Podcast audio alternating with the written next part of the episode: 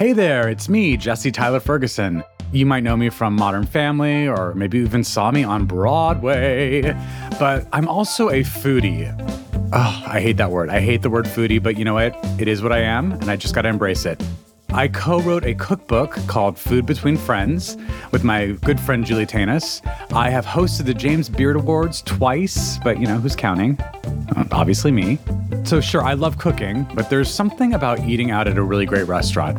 First of all, there's a journey, you know, trying to beat LA traffic or deciding whether you want to walk 10 blocks even though it's 100 degrees. You arrive and you instantly have to share the heroic feats involved to get to Republique during an atmospheric river in Los Angeles. I, I'm telling you, it wasn't easy, but the kimchi fried rice really was worth it. Then there's the restaurant itself, the ambiance, the food, the history. And then you sit down over this delicious meal, maybe with a martini or a glass of wine, and it suddenly feels more intimate.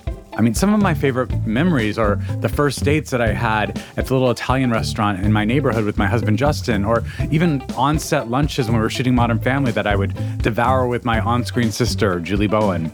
That's why, for my first podcast, I thought I would shake things up a little bit and take us out of the studio and into restaurants across Los Angeles and New York City.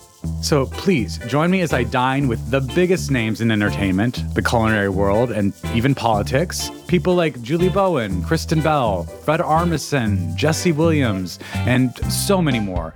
I'll get vulnerable about everything from mental health and imposter syndrome to relationships and family history. We're going there, people. So join me. Dinner's on me.